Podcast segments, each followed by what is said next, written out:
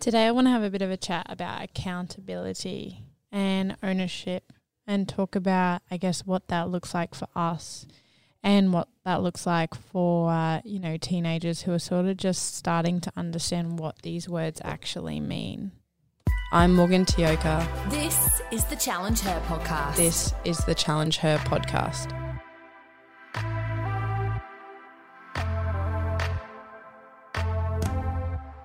So, a really great definition I've seen for accountability relates to relationship building. So, that's obviously friendships and relationships of any sort, whether it's in a workplace or at school or it's an intimate relationship. And it says, accountability is that I can only trust you if when you make a mistake, you are willing to own it, apologize, and make amends I can only trust and respect you if when I make a mistake, you are willing to let me own it, apologize, and you will offer true forgiveness. And I think that is a really clear demonstration of what we struggle to do. So I believe that we actually struggle a lot of the time to, especially when we are younger. I think as we are older and our social circle might get a bit smaller on those people we genuinely have good connections with. I think that when we are going through school or we're a young adult, we still really struggle to trust the process of owning our mistakes and then apologizing and making amends. So we try and avoid it. So it's that fight or flight. So we either run away from it and avoid it or we get really defensive. And the problem with the defensive side is when you're young, you tend to lie or attack the other person. So, a clear example is, and this is something I see all the time at school, you'll have maybe a student has said something really mean to someone else about one of their friends, or they've stolen something, or they've misplaced or lost something. And when they finally get accused of it or questioned about it, uh, they have a tendency to either fight or flight. So the flight is lying and running away from the problem. So, no, it wasn't me, or no, I don't know what you're talking about, and then trying to actually get away from the, the problem. And then the other side is that fight mode, so that defense mechanism where you go, Are you seriously accusing me of this? Who do you think you are? And you start to get on the attack towards people. And I think this is probably one of like the biggest issues in schools is our students and our kids really struggle to deal with being able to make mistakes in a safe place. They don't have a safe place. They know that if they make an error, they have a tendency of getting judged for it and they don't have the right language to use and the right skills and strategies to be able to handle owning their their mistakes and errors. And usually what happens is it's a snowball effect. So once they do lie obviously maybe at a school or in our sort of school level teachers would then investigate it further and then you'd get more evidence about it. And then from that you'd end up finding out what actually happened or you'd be able to backtrack to it.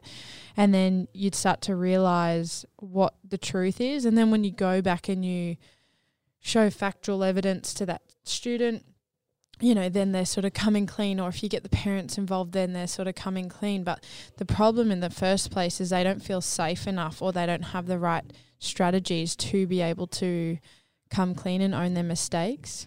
And I don't think we talk about it enough and I don't think we model it well. So for example, like as as adults and as teachers, we have to be really good when we are role modeling relationships and communication how we actually deal with owning mistakes.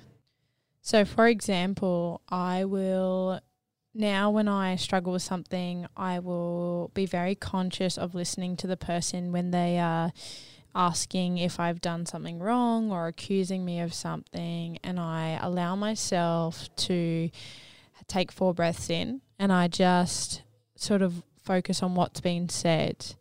And I don't respond straight away because my previous uh, mistakes that I have made is that I will always get defensive. That's my first quick human reaction is to straight away get on the defensive and start attacking or just saying it wasn't me and I didn't do it. Um, especially as a kid, now I'm a lot better. But even in my previous relationships, I would always get defensive straight away and go on the attack and it's definitely something I think it's a skill you have to get good at creating this habit to giving yourself time and really listening to what's being said and taking it on board before you start to respond. And I think that was a big learning curve for me because I've started to take uh, four deep breaths before I respond or four breaths before I respond. And then the first thing I start to do is think about is that action something that I did? And acknowledge the fact that that action has actually affected someone else and it's caused someone else pain or anger or frustration and it's hurt them in some way and acknowledge that first. So have the ability to acknowledge it. Don't say, oh, that wasn't what I meant or that wasn't my intention. Just first acknowledge it and say, I apologize, I've made you feel that way. Or I apologize that my actions have caused you, you know, pain or have made you hurt. I think that's the first thing to allowing myself to then calm down and allowing myself to then move forward and explain what I've done or why I chose those actions. But first, acknowledging that person and the fact that I've actually hurt them in some way, shape, or form, and then explaining, you know, what I thought I was doing. And a really good uh, strategy from Brene is the story I was telling myself, or the thing I was trying to create, or what I was trying to do was this, but I do acknowledge that I have done that and I apologize. And that's just really important that you apologize. You don't say but, you know, because that just takes away the apology. So we never want to put but after we apologize for something. We just want to leave it as the apology so people can feel like they've been heard and they've been seen and then we move forward from there. And I think as a kid, I don't think I had ever had the ability to be able to do that because I never really understood how to deal with that defense mechanism that seems to come on straight away as soon as I feel like I'm being attacked. And now I'm very aware of this person is actually projecting something to me and I need to hear them and see them and make them feel valid and make them understand that that I didn't mean to hurt them and I do acknowledge what they are saying and I apologize for making them feel that way. And then going forward and talking about how we can move forward from that. And I think that might be a little lesson. So the breathing definitely helps listening first and not just saying like as much as you just want to blow up or react and respond straight away, giving yourself time or taking yourself away or just listening and allowing yourself to actually say to that person, I just need a bit of time, or do you mind if I just have a second? And actually just walking away from that moment and then coming back to them and saying, Yes, I did do that, and I do apologize. I didn't realize that I was hurting you, and I just wanted to say I'm sorry for hurting you in that way or causing you some pain for what I've done and moving forward from that and saying that doesn't show you who I am. This is who I am and I'm really sorry for that. I hope you can forgive me. And then leaving with that and leaving at that discomfort and understanding that that's all you can do in that time. And you can't control that person. You can't expect them to forgive you straight away. You need to just give them time to be able to deal with that. But you've owned your mistakes and you've moved forward. And then you don't have to deal with that that feeling of letting people down or disappointment anymore because you've already dealt with that pain.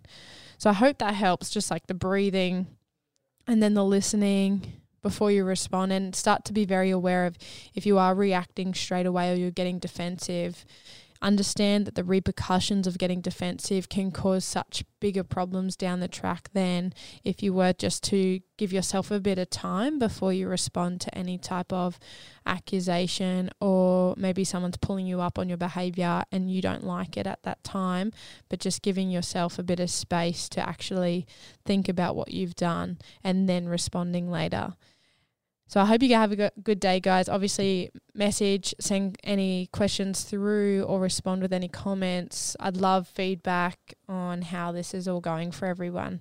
Have a good day, and I'll talk to you soon.